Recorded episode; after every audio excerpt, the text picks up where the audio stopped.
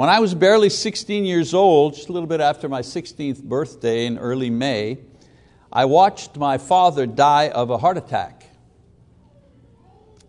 After the uh, ambulance took his body away, I remember going out on the street, maybe three or four in the morning, and thinking how angry I was at God for letting him die. He was 53 years old. It would be a long time before I would talk to God again. I think there are a lot of people who are like I was when I was 16, mad at God because something bad has happened to themselves or someone they love. As a matter of fact, there are many people in this world who cannot seem to believe in God because they can't accept the idea that a good and merciful God would allow so much evil and misery and suffering to happen in this world. If I could go back in time, there are many things I'd like to explain to that angry teenager about why a good God allows suffering in this world. The first thing I talk about would be the problem of evil itself. Answering that question requires us to examine evil you know, up closely. There are two kinds of evil in the world. One is natural evil, where things just happen to us without our willingness. Fires, accidents, disease, earthquakes, all of the many things that just happen that cause suffering and death. And then there's moral evil, where human will and human action are in evidence. Crime, violence, immorality, selfishness. You know, the things that people do to themselves and do to other people in order to make them suffer. The problem of evil in this world is that it first of all affects both the innocent and the guilty. There doesn't seem to be any justice. Sometimes innocent people suffer. This is a sad reality of life. Some people think that a good and all powerful God, what the Christian concept of God is, that a good and all powerful God could and should prevent evil if he wanted to. So there are people who want to believe, who have heard the gospel, but they look at the problem of evil and they refuse to accept a God who would allow evil and, it effect, and its effects to exist in this world. It's, it's, the, it's the, the bridge too far, it's the mountain too high for them to, to climb. In order to help develop faith, despite the evil we see in the world, we need to understand three things. First of all, where evil comes from. Secondly, why it exists. And thirdly, how does God actually respond to evil? So let's start with the source and the reason. Evil, in all of its forms, is the result of disobedience to God and His laws.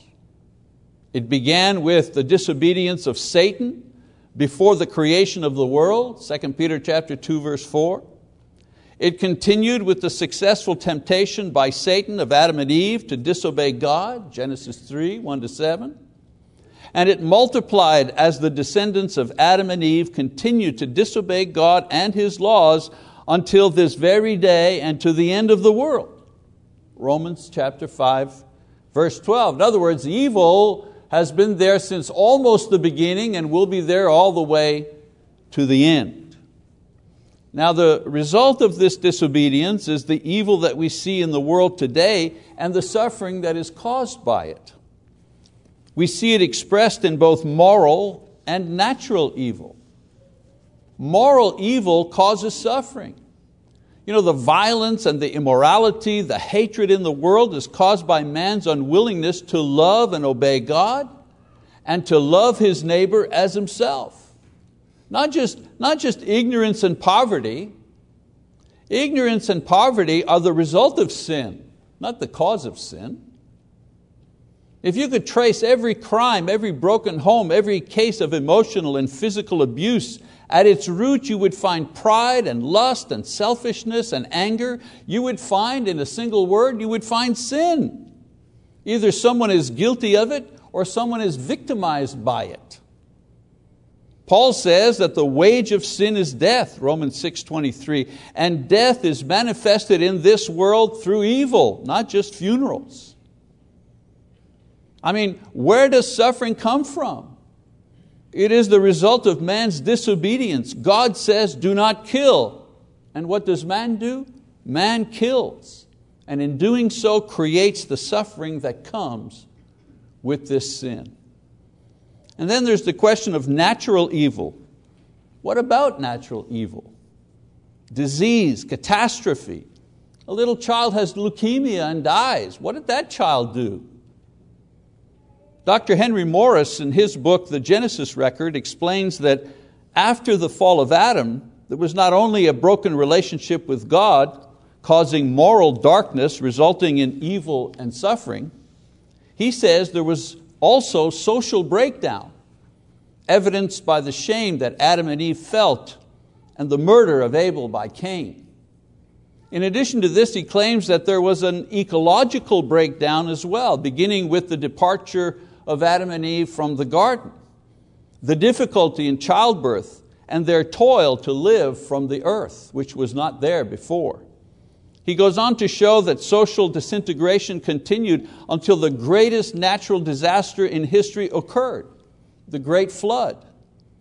In his book, he demonstrates how hydrologists, a hydrologist is a scientist who studies the effects of water on the earth, so in his book, he demonstrates how hydrologist scientists have done experiments to find out what would happen if the world was suddenly covered with water in a very short amount of time. And so his scientists built a model to simulate this phenomena in a lab. Here are some of the results of their findings. If all of a sudden the earth was covered, the entire earth covered with water, what would happen? Hmm. And by the way, these scientists, they weren't ministers, they weren't preachers, they didn't have an agenda, they were just curious. What would happen? Well, the first thing they found out is if the earth was suddenly covered with water, like in the Great Flood, the earth would shift on its axis, causing the north and south poles to freeze. Secondly, this would drastically change the weather patterns, which would severely affect animals and plants. Thirdly, the Bible tells us that the earth was originally fed by underground streams and protected by a ring of vapor in the atmosphere, Genesis chapter 7, verse 11, which were both dissolved in order to create the flood. He says that without the vapor shield, one of the results was be that uh, new strains of bacteria would enter into our environment, causing disease to man and beast and plants. Morris has a pretty long and detailed book, but essentially what he is saying is that the flood created an ecological disaster which explains the disease, the imbalance in nature, the environmental catastrophes that have plagued man since that time. But, however, the reason for the flood in the first place was man's sinfulness. Remember, the flood was sent by God because man was on the pathway to self destruction, since every intent of the thoughts of his heart was only evil continually. And I think this is one of the passages that Marty was talking about this morning. And again, we didn't discuss what we were going to be preaching in much detail. And so moral and natural evil can find their source in man's disobedience to God and His laws man disobeyed God's command and destroyed his relationship with God. He destroyed his relationship with other men and ultimately caused the breakdown of the very environment that God had created to sustain and to satisfy him. Do you ever think that God created the world for man's pleasure? Flowers smell sweet and beautiful. Why? Because God created it that way. The sunset is magnificent. The sun warms our faces. Why? Because God created that way. Sweet is sweet and, and, and, and, and enjoyable. Why? Because God created us to enjoy. If you just thought about it just for a little while, all of the things that have been created have been created in such a way to give us pleasure, to give us joy. And man destroyed all of this through his disobedience. So where does evil come from? Well, it doesn't come from anywhere. It is the natural result that takes place when man violates God's will in any way. And so the next question is why does God permit it then? In order to answer this question, we have to talk about free will, the topic of free will, the necessity of free will. God permits evil to exist because it is the downside of free will. And free will is necessary if man is to be made truly in the image of God. In Genesis 1:26, God said in creating man, "Let us make man in our image, according to our likeness." God had created the universe, the earth and its environment, the creatures that inhabit it, and completed this with the creation of man. Similar to the earth in that he was made from it and thus could perfectly interact with it. You know, man could breathe its air, eat its food, under, understand and dominate it and exploit it if he, for good. But he was also made similar to God as well, so that he could interact with God, the only thing in creation that could do so. Only man interacts with God. In being similar to God in His image and likeness, this meant that man also shared godly attributes that plants and animals could not and did not. For example, God could communicate. Well, so could man. You know, God said, Let there be light. He was communicating. Man said, The woman you gave me, Lord. Man also could communicate. God could perceive goodness and beauty. After all, God said, it is good, it is very good when he saw what had been created, and so could man. Woman saw, uh, man saw Eve, Adam saw Eve, and he said, This is bone of my bones. He communicated, he was able to appreciate beauty. God had the power of creating, and by virtue of reproduction, so did man.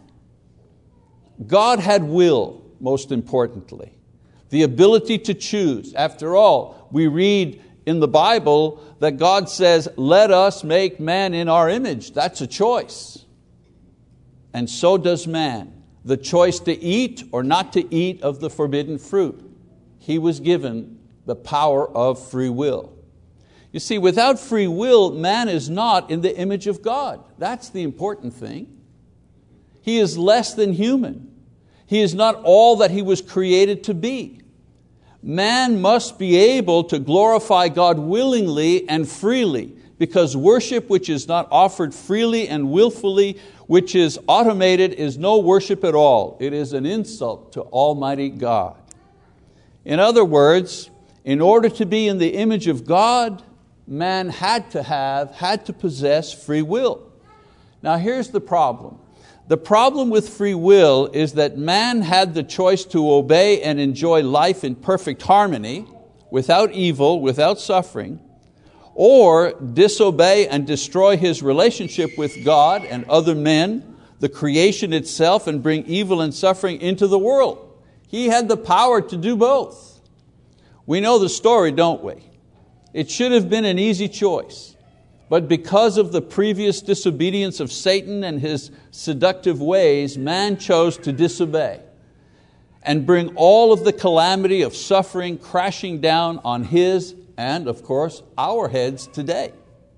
Now, somebody might say, well, why create man at all if God knew that all of this evil and suffering was going to happen? Why did He do it?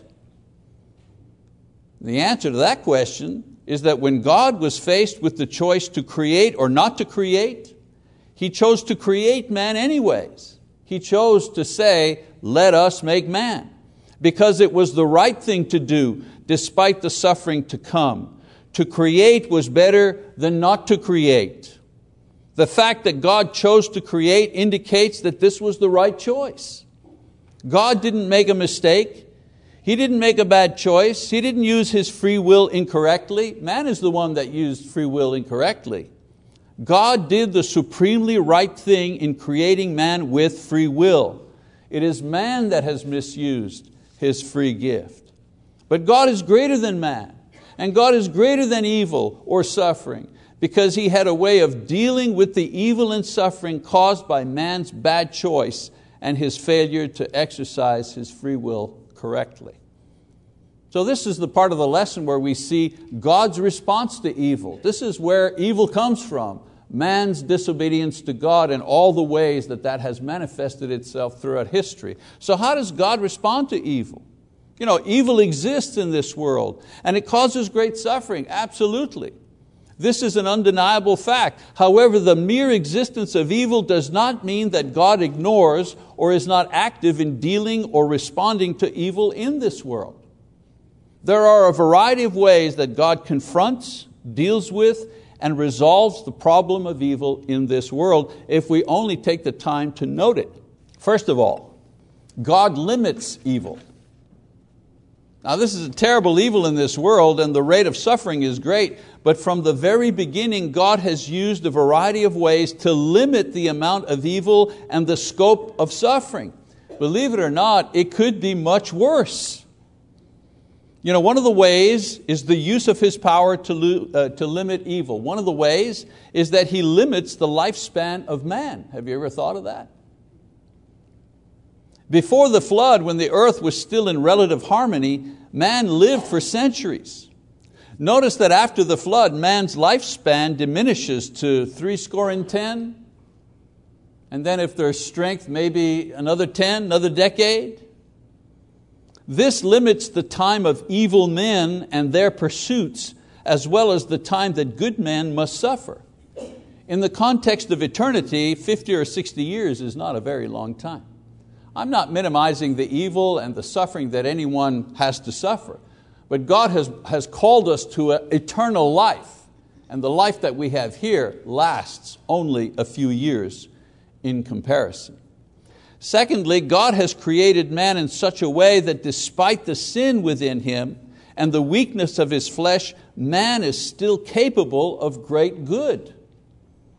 Life still has an element of joy that comes from our appreciation of beauty and family and the delights of the creation around us and our work and our activities. God could have completely cursed us that there would be no possibility of joy on this earth, but He didn't. We can still find things to smile about despite the evil and the suffering in the world. This is God's doing, not Satan or man's. If it was up to Satan, there would never be any joy. I've said that to, to you before. Sometimes Satan can't tempt you to willfully sin against God, but sometimes he's able to just take your joy away from you. Sometimes he's able to distract us enough so that we don't enjoy what we have at hand. We start worrying about tomorrow or we start feeling bad about yesterday and we can't appreciate what God has given us today. That's the work of Satan, not God. And then God has provided knowledge to man to solve the problems here on earth caused by sin. Scientific breakthroughs, discoveries of medicine, technological advances, all of these things are possible. Why? Because of the mercy of God, that's why. The rain falls on the just and the unjust, but so does the sunshine on the just and on the unjust. All knowledge comes from God, and the progress that man has made in understanding and exploiting the creation for his own good and the relief of suffering is nothing more than what God commanded in the garden when He said that man was to fill the earth and subdue it in Genesis 1, verse 27. Man has not improved his lot despite God. He has reduced suffering and mitigated much of the evil in the world through God's mercy and enlightenment. I mean, in the last 2,000 years, most major scientific discoveries have been made by believers, not atheists. Atheists keep putting forward you know, ideas and, and theories about how the world came to be and so on and so forth that are discounted you know, every, every 10 years or so. Another way that God responds to evil in the world, He limits the time that man has in the time of evil. Secondly, he, he uses evil to teach us something. You know, God doesn't arbitrarily remove evil because, because first of all, it is the direct result of man's choice. And to remove evil is to remove choice. And to remove choice is to eliminate man as a free thinking, independent, eternal being. We need free will if we're going to be eternal. One goes with the other. So God uses the evil in the world to teach mankind lessons about good. Things man once knew, but lost because of sin. Throughout the Bible, we have examples of this type of teaching. For example, Job. Job is a prime example of God's use of evil to teach and mature one of his sons. Job is the victim of both natural evil, you know, his children are killed by a storm that destroyed their home, and Job himself suffered from a terrible skin disease. And he's also a victim of moral evil. His servants and his property were plundered by attacking tribes. Job couldn't understand why a righteous man like himself should suffer from the effects of evil.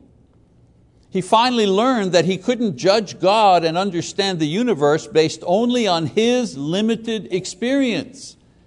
His experience was valid, but it was limited. His suffering taught him that he should trust God to run the universe. And even if there were some things wrong with the universe, things that caused Job to suffer, God was still capable of taking care of it and taking care of him too. The big problem with suffering is we think everything has fallen out of control. Maybe we're out of control, but God is never out of control. This is just one example of God's use of evil and suffering to teach important spiritual truths, but the Bible is full of stories where through the experience of hardship, God teaches men and women important lessons concerning hope and perseverance, mercy, forgiveness, and victory through the ongoing faith that we have in God. In uh, 2 Corinthians chapter 12, verses 7 to 10, Paul writes the following. He says, Because of the surpassing greatness of the revelations, for this reason, to keep me from exalting myself, there was given me a thorn in the flesh, a messenger of Satan to torment me, to keep me from exalting myself. Concerning this, I implored the Lord three times that it might leave me. And He has said to me, My grace is sufficient for you, for power is perfected in weakness. Most gladly, therefore, I will rather boast about my weaknesses, so that the power of Christ may dwell in me. Therefore, I am well content with weaknesses, with insults, with distresses, with persecutions, with difficulties, um, for Christ's sake, for when I am weak, then I am strong. So, Paul the Apostle served God faithfully. He succeeded in planting churches throughout the Roman world. He wrote a good portion of the New Testament, and yet it was through his suffering and defeat that God was able to teach him the priceless lessons of contentment and trust and submission. Another person writes, James, he tells us that we should consider it all joy when we meet various trials. James 1 verse 2. Why should we? Why should we rejoice when we, you know, when we experience trials in life? He answers, because through the evil and suffering in this world, God is able to teach us the most important lessons of our faith that cannot be taught in other ways. And then finally, God allows evil to exist, but not to win. God allows evil to exist, but not to win. People who become discouraged at the evil in the world and refuse to believe in God because of it have a short view of history and a very small view of God. Evil has damaged the earth and caused suffering, but despite its worst attacks, people still rejoice when goodness in any form appears and seems on the rise. God has allowed evil to exist, but He has answered the problem of evil once and for all through His Son, Jesus Christ. You know, we've said that sin is the source of evil and death is its inevitable end, but Jesus Christ died on the cross to pay the penalty due for every sin of every person that ever lived. What does Peter say in 1 Peter 2? He Himself bore our sins in His body on the cross that we might die to sin and live to righteousness, for by His wounds you were healed. Healed of what? The evil that's in your life, the sins that you have committed, that evil is healed by His suffering. The problem of evil, sin, was taken care of by the cross. The problem of death was overcome by Jesus' resurrection, John 6, 39 and 40. Evil and its result, death, are removed by God through the cross of Jesus and the resurrection of Jesus Christ, His Son. And so evil exists now. It creates suffering now. It leads to death now. But God has dealt with evil, suffering, and death by first of all offering forgiveness for the evil that we do, by providing a measure of relief for the suffering that we experience as well as support and reassurance while we go through the trials, and finally, a promise of resurrection and eternal life after death confirmed by the resurrection of Jesus and offered to everyone in the world through the gospel. And so evil and suffering exist, yes, there's no denying it. But God offers help for now and a promise for the future that one day there will be no more suffering, no more evil ever again. I think it's the thing that I hope for the most. You know, people say, boy, when I get to heaven, I'm going to ask God this question, I'm going to ask God that question, you know, uh, who's the man of lawlessness, or how did this work, or why did you do that? I think the thing that I'm going to enjoy the most about heaven, no sin. Never mind no sin like in other people, no sin in me. That's what I'm going to enjoy. No sin in me. So I ask you the question, you know, are you a victim of evil in this world? Have you suffered because of injustice? Are you suffering because of illness or grief? Are you suffering because of the evil of others against you or simply because you've made some bad choices? Please know that even though God permits this evil and suffering to exist in this world, in your world, he also offers a solution to all suffering. And that solution, I repeat again, is Jesus Christ. It's why we're here. It's what we do. It's what the church does. It offers the solution to suffering.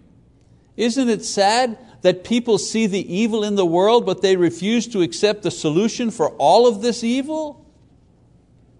Jesus Christ reveals and proves the existence of God in Romans chapter, uh, in Romans chapter 1, verse 1 to 4. Paul, the bondservant of Christ Jesus, called as an apostle, set apart for the gospel of God, which he promised beforehand through his prophets in the Holy Scriptures, concerning his Son, who was born of a descendant of David according to the flesh, who was declared the Son of God with power. How? By the resurrection from the dead according to the Spirit of holiness, Jesus Christ our Lord. Jesus Christ removes the barriers of sin and condemnation and makes peace between God and ourselves.